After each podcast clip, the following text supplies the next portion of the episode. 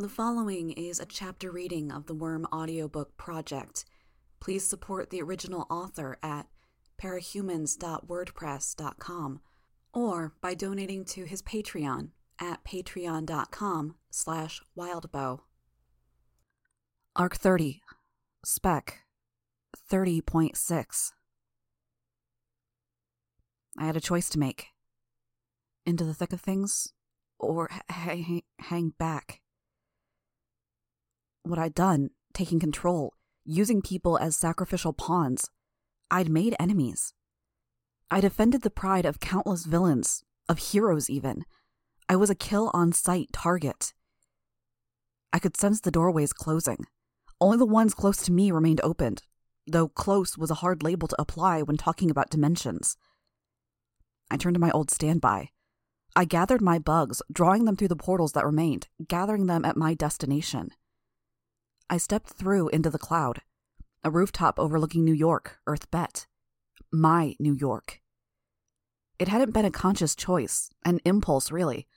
Maybe there were cities that were more fitting, but this was a city at the center of modern civilization. Or it had been. If this was going to be our final staging ground, then it was as fitting a choice as any. It was heavy with resources that every parahuman could use, unoccupied, intact enough to still look like a city, damaged enough to remind us of what was at stake. With the clairvoyant, I could see the parahumans around us. They hadn't scattered. They were still holding formation, more or less. For the time being, we were holding fast. Scion was still engaged with the Endbringers in Gimel. We had seconds, a minute or two if we were lucky, to catch our breath, to think, plan, and communicate. If we were really unlucky, we'd have even longer long enough for people to talk themselves out of this, long enough for trouble to find me, for the birdcage capes I'd unleashed to cause trouble. The only reason things down there on the streets were quiet was because people were still reeling, trying to process, because they were in organized groups and breaking from that organization in times of stress was hard.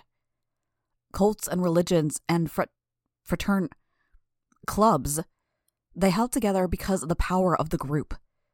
We were social creatures in the end, Easier to be one tinker in a small army of tinkers than a tinker alone. Heads were turning my way, a few fingers pointing, angry mutters. Clairvoyants, precogs, people with future sight, all of them finding me. If the lynch mob came for me, there wasn't a lot I could do.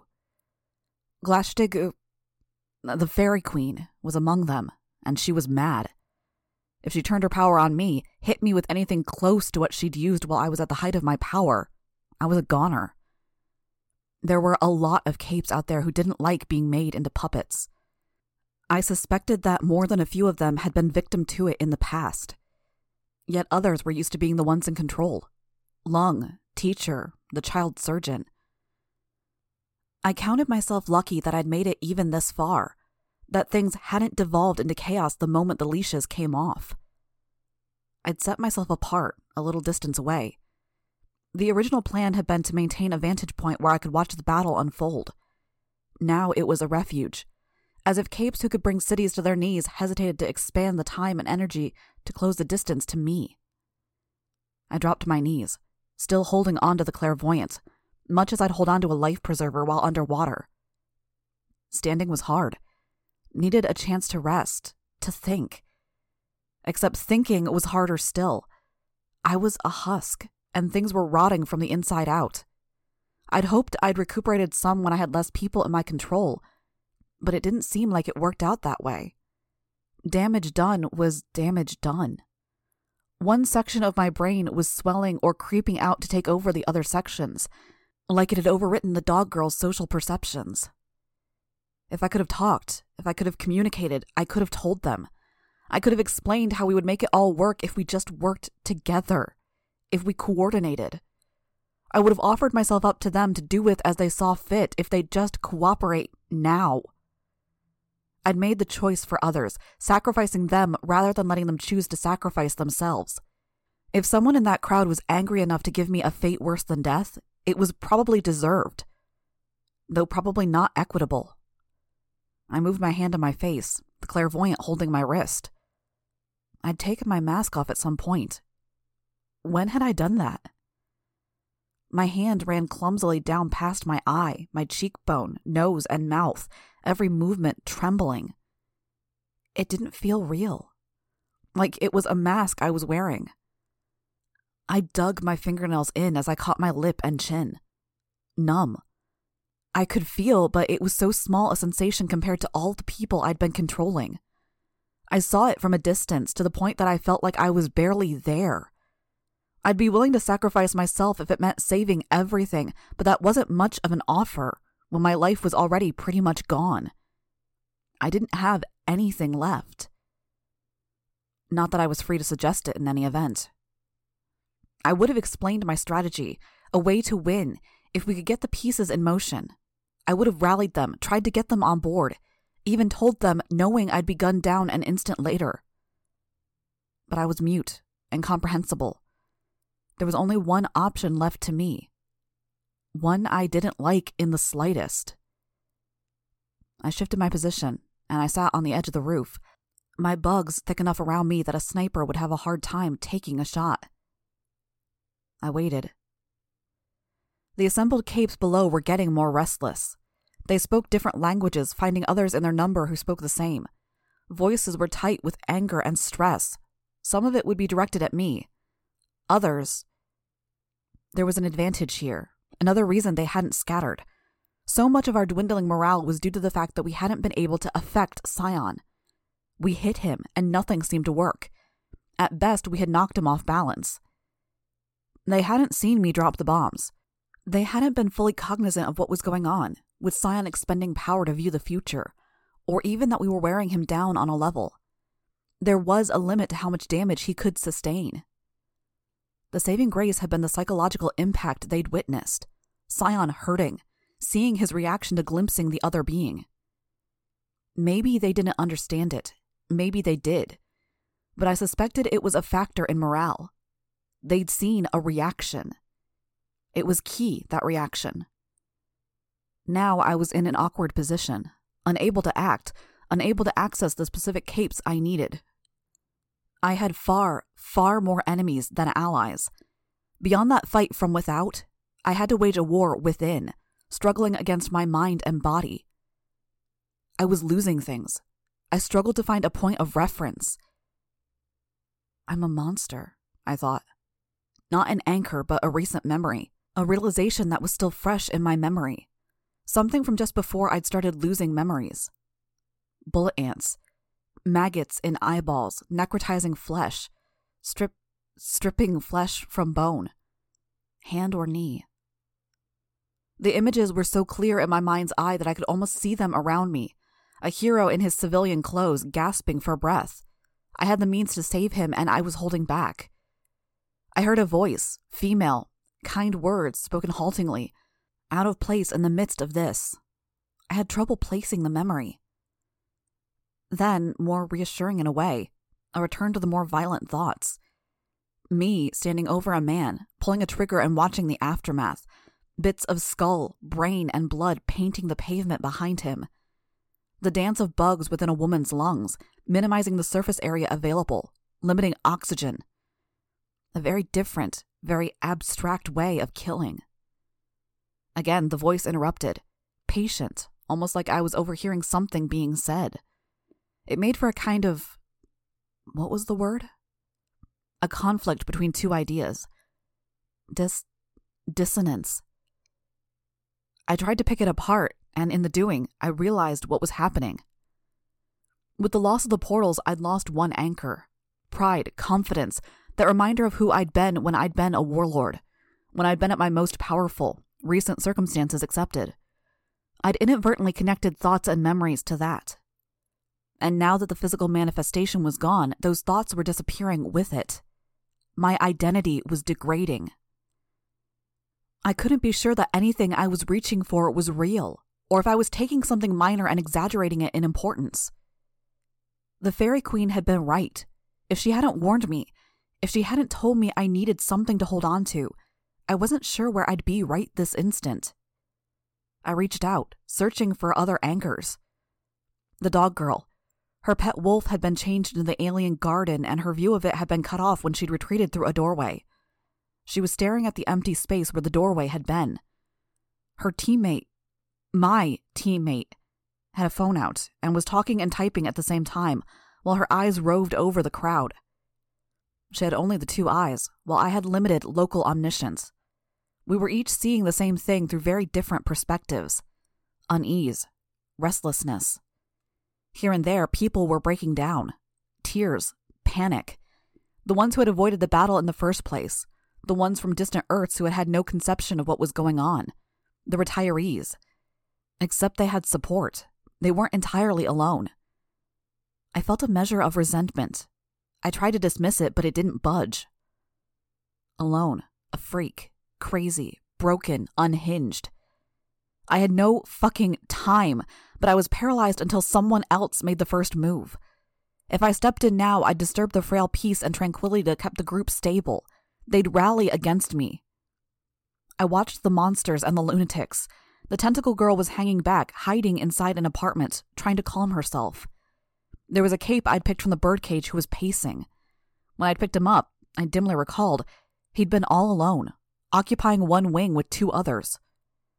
I saw the trio of Furies on the fringes, pale and somehow not even remotely human. They reveled in the chaos, and so long as one lived, the others would come back, over and over. As allies, they'd be useful. As enemies, they could and would deliver the critical, crippling blow that spoiled all of our efforts. The Fairy Queen was being very quiet and very still, but one of her puppets was tracking my location. The most dangerous one of all. Dangerous to all of us, not just me. I scarcely mattered at this point. There was only the message I needed to communicate. I'd seen it all. I'd seen what worked and what didn't. I had an idea of what we needed to do. I bit my lip, hard, as if the pain could help me focus, bring me closer to being me.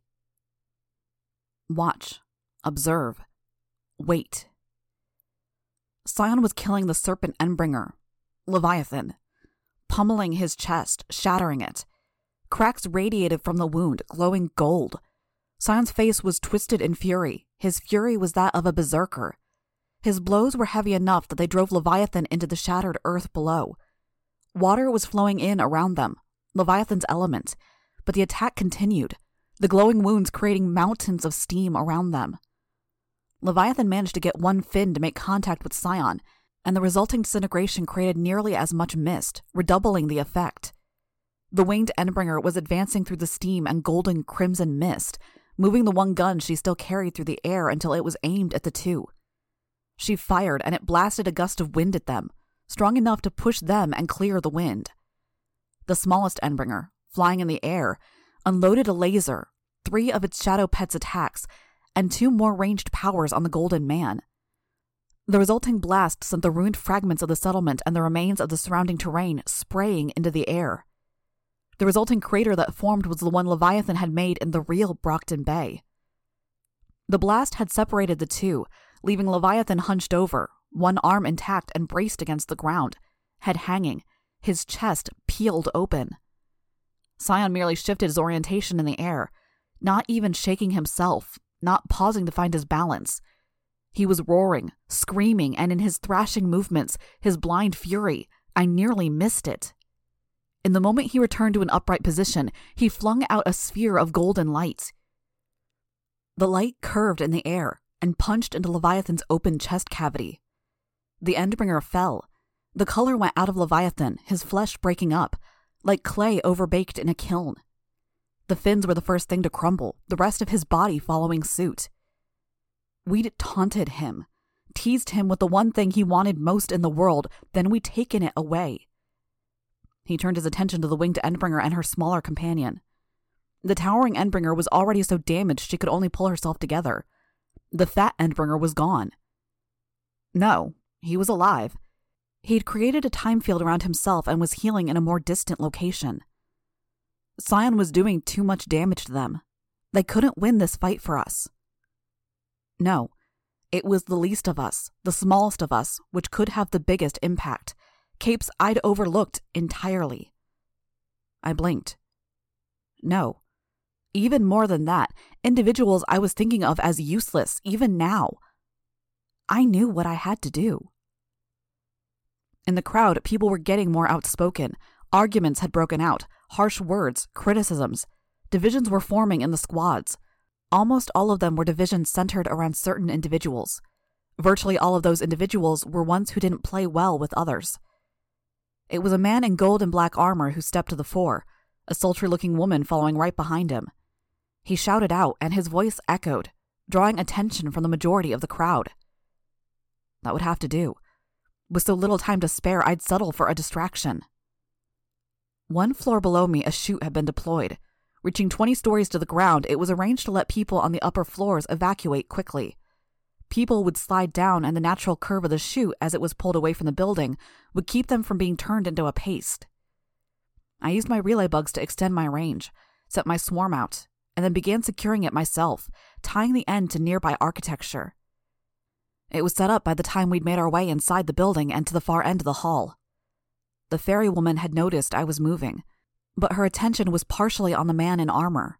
She was holding back. I was preparing to go down with Clairvoyant, making sure we wouldn't break contact even if we had a hard landing, when I heard that voice again, small and afraid. I couldn't place the recollection. I couldn't use my flight pack with a passenger, so I made my way down the chute, and I hoped the material of the chute would hold. I wasn't worried about the threads, thin as they were. I knew spider thread. It was nice knowing something, but I hesitated to claim it as an anchor. It could be another misleading thing. And if I ended up with only one thing tying me to reality, I didn't want that one thing to be an obsession with bugs. Images crossed my mind, possibilities. If I still controlled people, but I'd gone down some ugly path like that. I saw myself, haggard, thin, with minions in a similar state, eating bugs, wearing bugs and their materials, barely human, my mind more like an insect's. I focused on my friends instead Dog Girl and the girl with the phone. They were moving my way, calling out to a girl who was getting her ruined hand stitched up by her partner. The pair raised their heads, but they hesitated to follow. A harsh word from the girl with the dogs got them into action. It would have made me move, but I didn't understand what it meant. I'd reached the end of the ramp. Perhaps not so gentle a landing as I'd hoped for, but it hadn't injured me. I picked myself up and got moving in their direction. I was losing track of who people were. How were they supposed to be anchors when I couldn't remember who they are or why they meant something to me? I couldn't quite remember how she even knew I was coming. I hadn't controlled her recently, and her power wasn't fresh in my mind.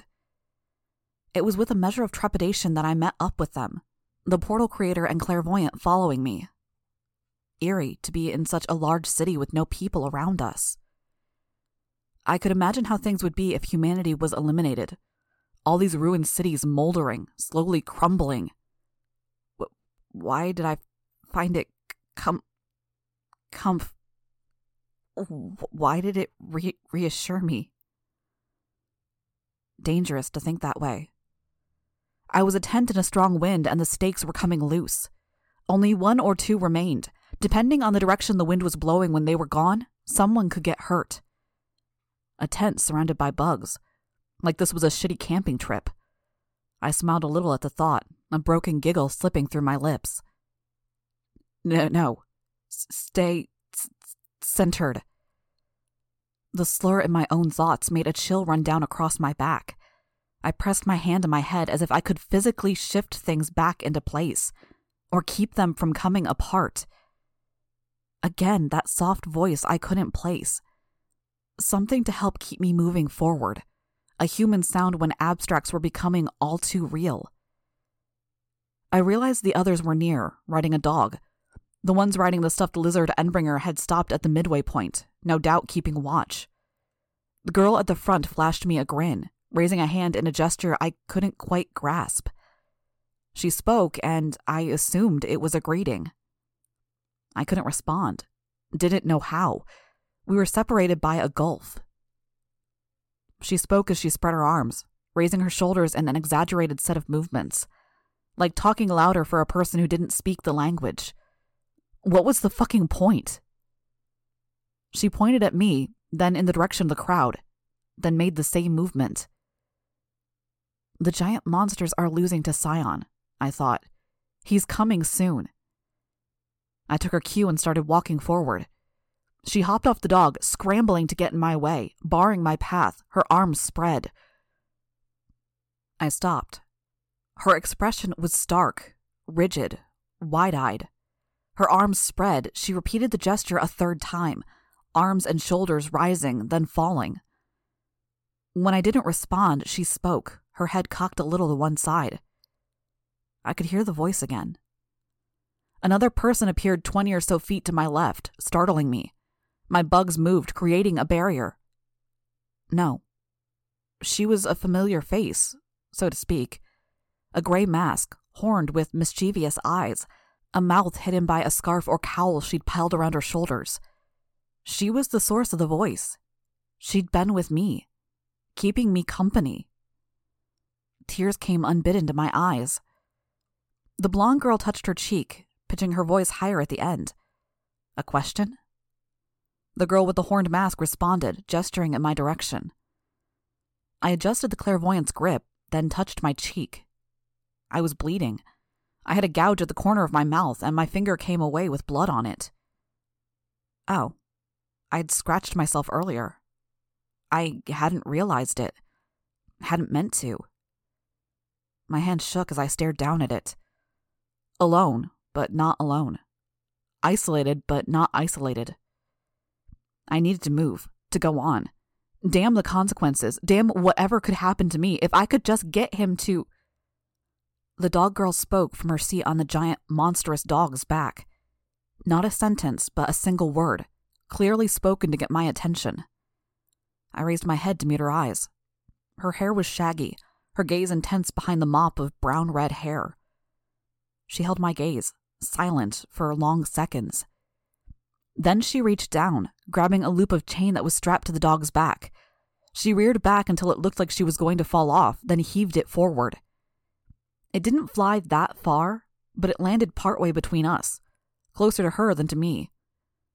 I advanced, and the entire group collectively backed away. Only the girl with the horns behind me advanced a little. I reached down, the clairvoyant's hand on my arm, and I grabbed the chain. I gave the chain to Doormaker, and he gripped it. Then he parted from me.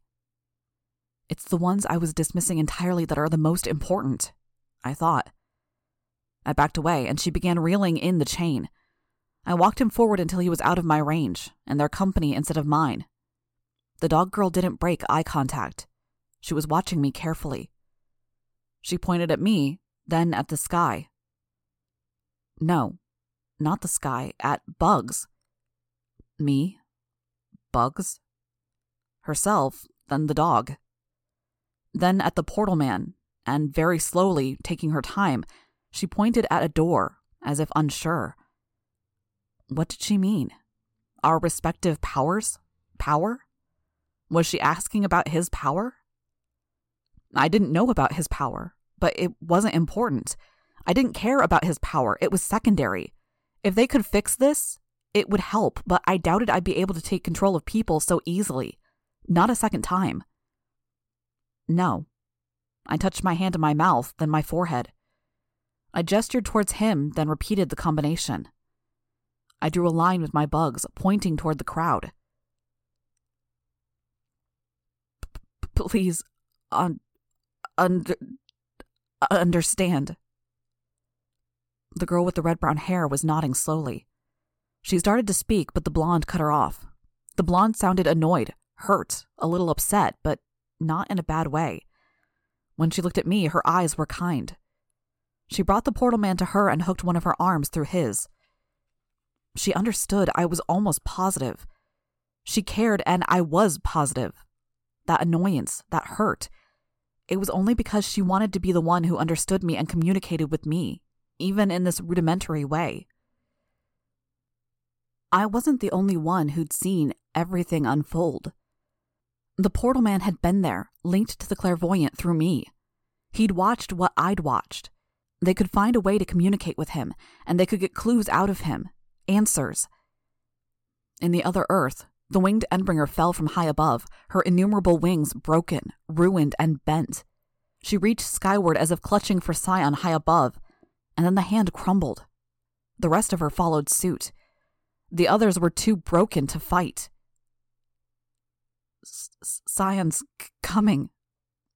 I was losing the ability to think in concrete words. Needed. needed to get myself in a position where I could fight.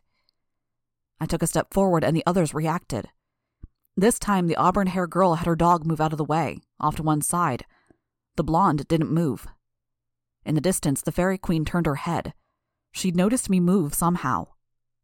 Why? I knew what I was doing. It was dangerous, yes, but so was Scion. I almost stepped forward to control her, to move her out of the way myself. Then I remembered that she was my anchor, one of the few I had remaining. What did I wind up as, if she was my only anchor? If I could so readily envision myself as a bug obsessed freak lurking in dark places, what did I become with her? Something close to human, at least? She'd saved me in a way. I couldn't remember how, but I remembered that much. I couldn't touch her. I didn't even dare. She gestured with the phone. She started talking, not communicating in basics, but taking a shotgun approach, not stopping, trying everything in the hopes that something got through. Scion stepped through into another world. I'd covered our retreat in a fashion, but he was finding his way. The moment he left Earth Gimel, the Simorgh scattered the mixed sand and dirt she'd gathered above her, then climbed to her feet, gun in hand. The pieces of the fake body she'd formed of the materials at hand broke apart as they fell free. She waited, recuperating, it took seconds before he appeared in our world. The chaos was immediate people running, people moving forward to fight. Glaistig Uaine cast one glance my way, then joined the fight. It was time. I picked up my phone, then used my bugs to carry it to her. She gave me a strange look I couldn't interpret. The bugs moved the string, and it tapped against her phone. She typed something on my phone. I brought it back to me. I didn't understand the characters, but it looked like she'd done what I wanted. The phone was set up to call her when I needed to call her. I could only hope that she understood when I started calling her. She'd been reluctant to help before, hadn't she? And now, when everything was on the line, I trusted her. A noise made everyone's head turn. The man in gold and black armor had fired his weapon and it had clipped a building. Dust from the toppled building filled the street. I moved. I could see where my blonde friend was, where the others were. I slipped by her in the chaos. It's time. My own voice was a buzz in my head, a medley of discordant sounds only barely resembling words. Time to fight, gathering my forces. Not an army this time. I broke into a run, best I was able. Where my own feet failed me, my flight pack kept me aloft. I could see everyone, even in the dust. The clairvoyant let me see as if I was looking from every perspective, everywhere. It was easy to collect the first few I encountered. The girl with the mangled hand and her partner, riding the stuffed lizard. A sharp right, moving around the perimeter of the fight. The fairy was busy fighting, but if she saw an opportunity, there was a good chance she'd kill me. There were others, but I was having trouble keeping track. I knew them by their powers, brutes hanging back, tough enough to weather most fights, but barely capable of holding up against Scion. That took a special kind of toughness. A woman covered in a skin of force fields, protecting people with massive shards of force field. I passed them, making a beeline for someone else, flying over the cloud of dust, trying to see people. She'd been doing rescue before, getting people to where they could be helped. Now, now she was the tool I needed to win this. We climbed onto the stuffed lizard's back, I bound the clairvoyant's hand to mine, mindful of the damage that had been done last time. The stuffed animal climbed up the side of a ruined building. With the clairvoyant's hands and feet on my own flight pack, we dismounted when we reached an opening large enough to hop through. The girl with the ruined hand shifted position, slumping over. They climbed up to the highest point they could reach, and then the girl who controlled the stuffed humanoid lizard called out, incoherent. I couldn't get her to talk properly, so I had her wail instead, a frantic sound that was justifiable in how little sense it made. A girl with flying armor and bright yellow hair descended, ready to help the apparently wounded girl. When she got close enough to touch them, she fell within my power's range. I brought her to me, the movements shaky and unfamiliar. Easier on autopilot, but I didn't have the time to wait for her to drift my way. Movements of the feet controlled movement direction and altitude, I brought her to me. Then I made her sing. Think about courage, about moving forward. I could only hope the song conveyed the right meaning, the right impulse. I pressed the biggest blue button to call my teammate with the number she'd set on the phone. It shifted to a video call. I saw her on the other side. How to explain, to convey the next step. I used my bugs to illustrate. A mass at the center, pulses traveling to other nodes, to every other node. She said something. A minute passed. Something hit the ground hard enough that the building swayed. Not merely a shaking, but a side to side wobble that suggested that anything harder might see the entire thing tip over. And the song began playing, echoing through three other phones in my immediate vicinity. Two held by the ones that had been on the stuffed animal, and a third. I was distracted before I could look for the source. My clairvoyance told me there wasn't anyone nearby. All through the battlefield, Protectorate members and wards had phones playing the song. It gave them strength, courage at a moment they felt weak.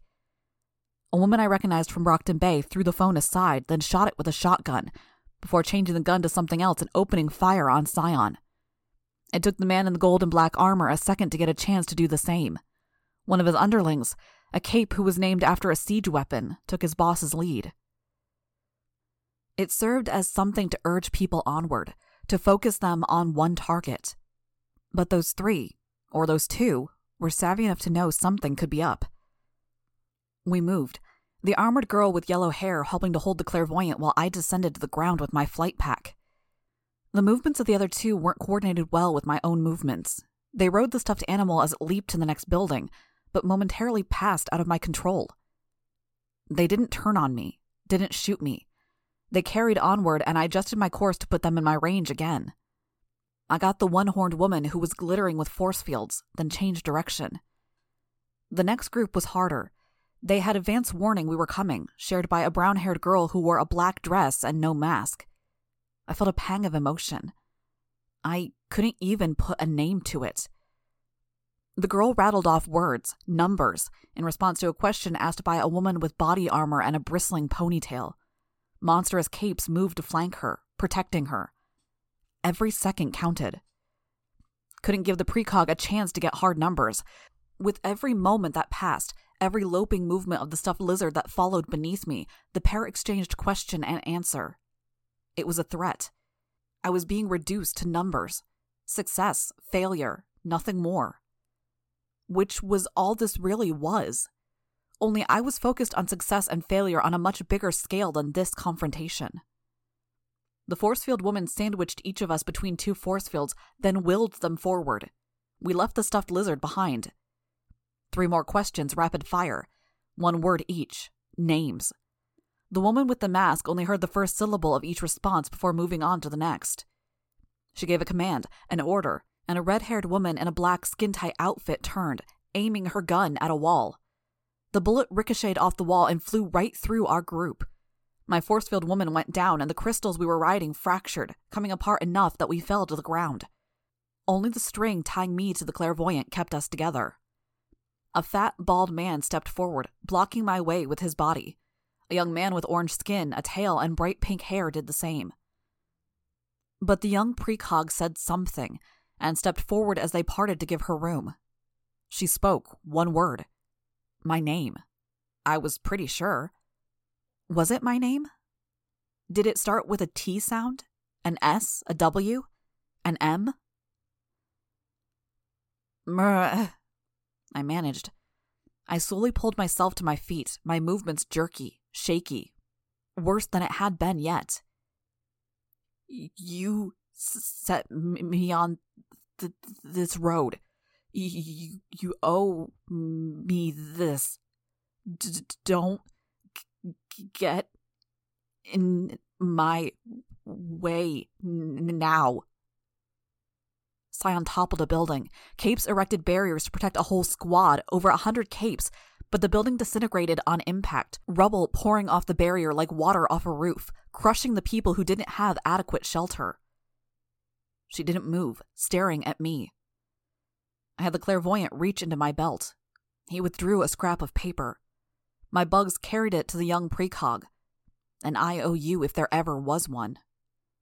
She stared down at the two and a half words, then crumpled it. Her head hung. Before any of the others could stop her, she stepped forward into my range. I pushed her out, the movement forceful enough she stumbled a bit. The fat one caught her. I pointed.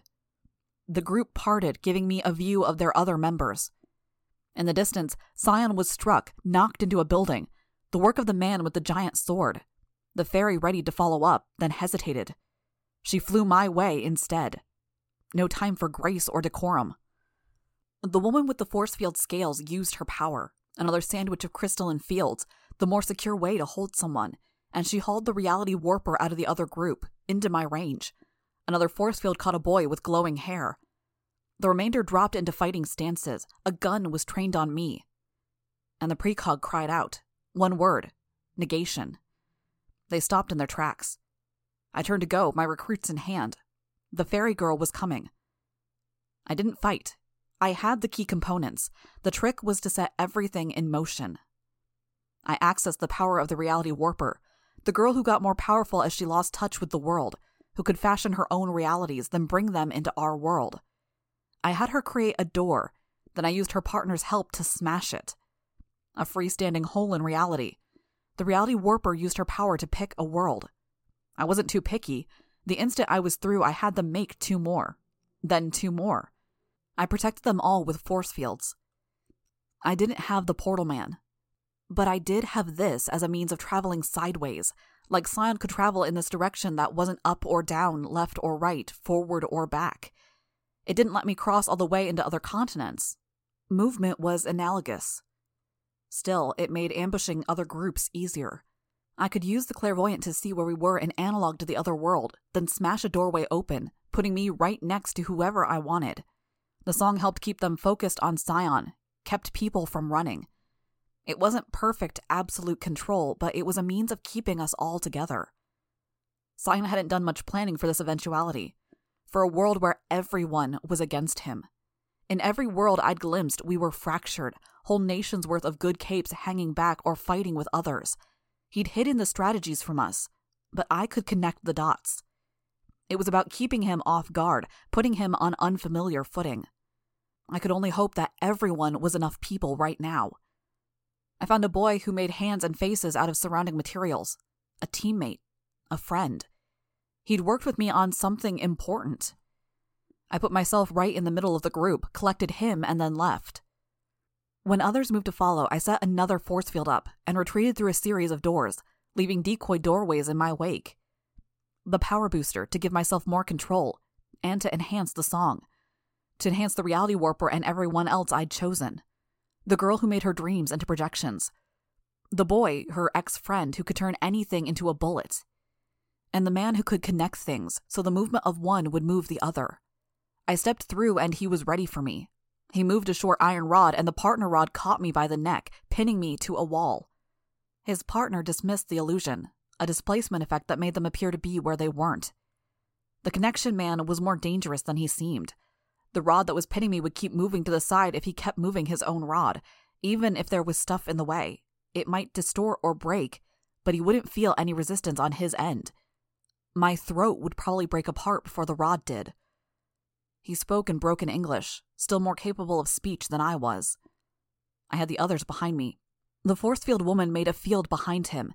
He blocked it with another pair of rods that whipped up from the ground, connected to something in his sleeve. The telekinetic girl with the stuffed animals used threads, binding him, another means of pulling him closer. A moment later, his cloak went rigid, fixing him to the ground. Other threads still bound his flesh, biting deep enough that they threatened to draw blood. His partner used a power, and the threads moved five or six feet to the left. They recoiled to the telekinetic's grasp. He backed away a step, keeping his distance from me, extending the connection between the rods so that it stayed against my throat. The movement of things to one side wasn't an illusion. Or it wasn't illusion only. Selective space redistribution, probably usable on light. He pressed me harder against the wall, speaking in a low, grave voice. If I could have asked, I would have asked. All at once he staggered, the pressure on my throat let up. A girl with a horned mask had appeared beside him, pulling his robe up around his head. She dragged him forward, staggering, and heaved him into my range. A moment later, she was gone.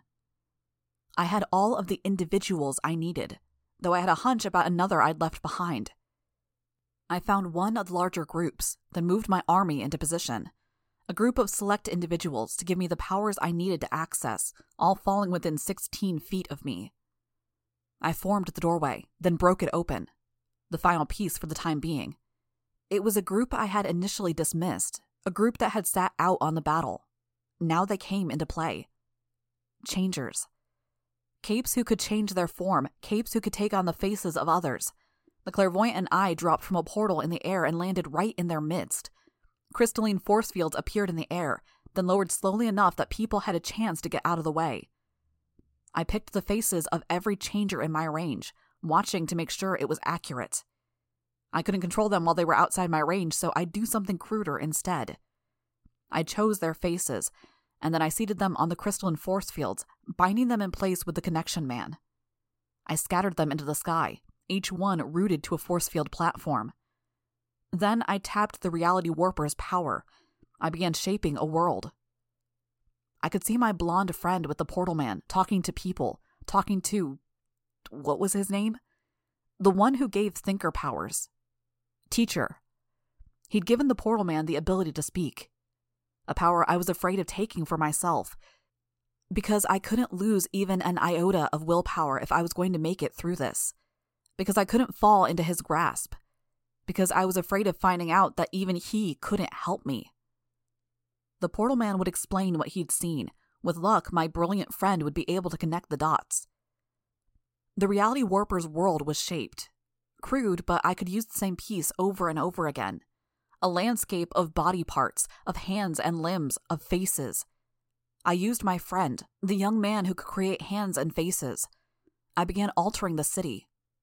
Scion was in the midst of fighting a monstrous, hulking dragon man and the warlord with the death eating shadow.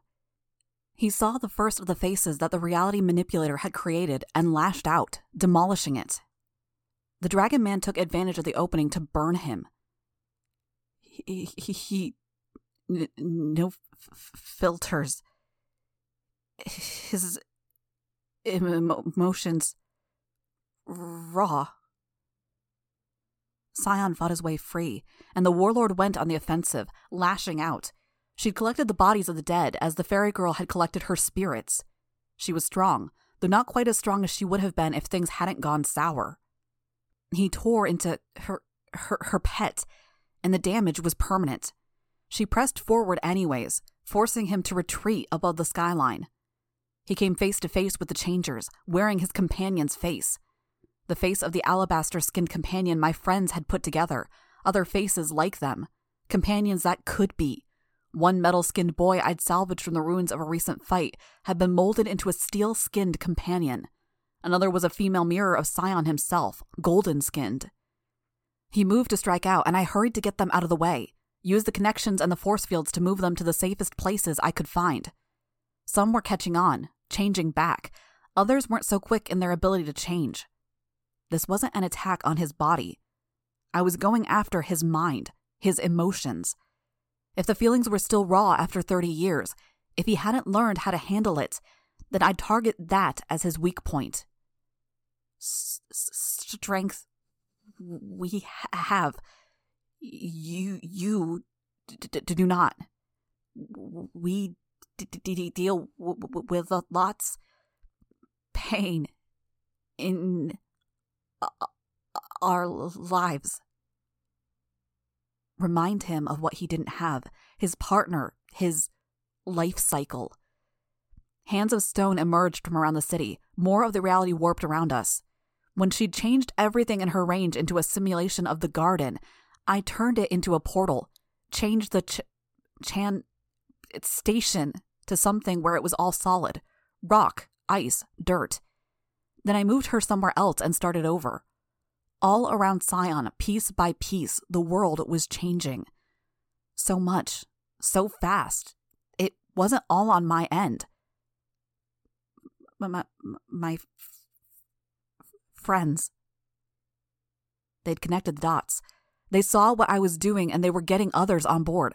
Illusions crafted of smoke. A space warper who could mold buildings was making faces. Maybe they even saw my end goal. My feelings swelled, and the faint singing that was echoing through the various phones seemed to mimic that. Was that my control being reflected through her? Or was it something on her end? He was reacting, spending as much time destroying the landscape as he was on us.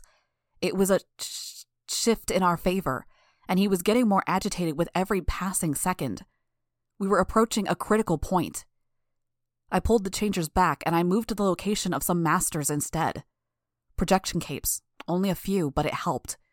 I had the girl who made dreams into projections and a clone hybrid of two of the killers, capable of making poisonous, noxious illusions out of the landscape. I put her power to work, showing her what to do, then sending her to work beyond my range. The song helped. The song meant that when I pushed, they kept moving. By the time the impulse and momentum wore off, they were well on their way, and I was gone. Ne- ne- next. I took a step and my leg gave way. I tried to stand and it failed me again. The ones I controlled helped me to my feet. I leaned on them as they supported me. Ne- next, I thought again. My body was failing on me. A part of me had hoped that when this was all over, I'd be able to retreat somewhere. I knew I'd have enemies, that there was no way I could show my face again. I could, I was pretty sure, get by with a good stockpile of books, a place in the middle of nowhere. Not cold, but maybe a place in the mountains or on some island. Retreat from the world. Then it had taken reading from me, it had taken my ability to understand language, my ability to express it. Now it took my body. My mind was sure to follow. The projections began to haunt him. They emerged from walls or crept around corners. Images of his deceased, slain partner. Images of others which almost seemed to bother him more. If he was forming any kind of tolerance, it was slow. He wasn't getting a chance to breathe. Scion was striking down these constructions faster than I could raise them up until the moment the man in gold and black armor shot his sword at him. It bought time to put more of these illusions and constructions in place. Scion it himself, then hesitated. Fury was giving way to a kind of fear. I knew this fear well. It was a fear that was all too easy to fall into when one's focus was too narrow. To be caught up in an environment, facing down a relentless torrent of negative experiences, even the minor things added up if you couldn't step back and look at things in perspective. He fought back. That was a fairly normal thing. A lot of people fought back when they faced something like this. A lot of people like to think they could fight back up until it stopped. I limped forward, my squad in step around me, filling my power's radius. Those type of people tended to underestimate the tenacity of the well and truly fucked up individuals of this world.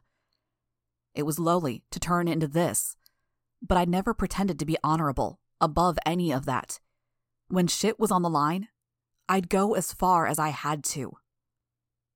I had the reality warper create another doorway. Her buddy knocked it open, and she turned it back to our original. Er. Er. Earth. The stuttering thoughts paralyzed me for a moment. I floated up a bit to see over the rank and file of my swarm, the clairvoyant holding on to my leg. My friends glanced up at me. I barely recognized them. I pointed at the portal. There was a short, fierce discussion. I felt my heartbeat pick up. Why weren't they running? Scion was going to snap. He was going to destroy ev- everything. But my friend was talking into her phone. Scion was getting more frantic, a mix of fear and rage. Panic? Scope, scale. He was no longer reasonable about what was going on. If he'd been holding back so he could leave some of us alive, in the chance that another companion would show up and he would be able to resume his normal life cycle, then I was suspicious he was about to stop. And my friend continued to talk into the phone, a stern expression on her face. She was tense. I tried to turn the clairvoyant on the scene, but the view was so narrow now, I wasn't really able to see more than I could with my own eyes. I could choose where I saw from, but that didn't help me evaluate the crowd. I could see the Endbringer arrive. I'd opened a portal to Gimel in the process of making mouse holes between worlds, and she was the only one that remained. She sang, a shrill song that echoed in every mind I controlled, her song joining the one that echoed from the phones on belts and in pockets. Then she began shaping the environment. Clouds of dust took on shapes, looming over Scion. Everywhere he turned, he faced reminders of what he'd lost, a loss he couldn't figure out how to handle. He, he, he was a member of a species that had won for however many cycles, utterly bewildered when we drowned it in its defeat. The winged Endbringer's attack was the straw that broke the camel's back. He was hunched over in the air, hands on his head, knees against his chest, rotating as though gravity didn't touch him, no conception of up, down, left, or right. He was shaking. Any second. A slit of light appeared on the battlefield. It yawned open. Others began to follow. They fixed him. Except it wasn't him. It was the fairy girl, and she had a shadow puppet, a ghost. I could hear my friend swear. The others around her were tense. They turned to run, sprinting through the portals, thousands of doorways. She turned and looked in my direction. But nothing appeared nearby. The fairy girl was opening doorways for everyone but us. Everyone but me. People were running, fleeing into other worlds, and we were being left on our own.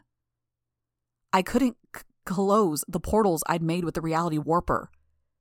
We ran, or the others ran, and I was mostly carried. We entered one world, then ducked into another door I'd left nearby. We zigzagged between universes, using realities as cover. There was no sound, no scream, no explosion. It was a scouring light, no direction, no aim, nothing held back. The initial shockwave passed through doors, and it expanded in every direction, with each door it passed through, sweeping past everything within 10 miles of each portal. The moment we were through the last portal, I'd connected every member of the group to a force field. The force field was then flung forward, carrying us with it. We eased to a stop when we were out of range. When the light faded, there was only flatness and portals. I moved my hand to point, and my hand couldn't make the gesture. My fingers refused to extend independently. I could see the hesitation on the faces of the others. But I could see. I could see what was going on. I led my squad forward, and the rest followed. I found the Fairy Queen in the center of the group of rescued.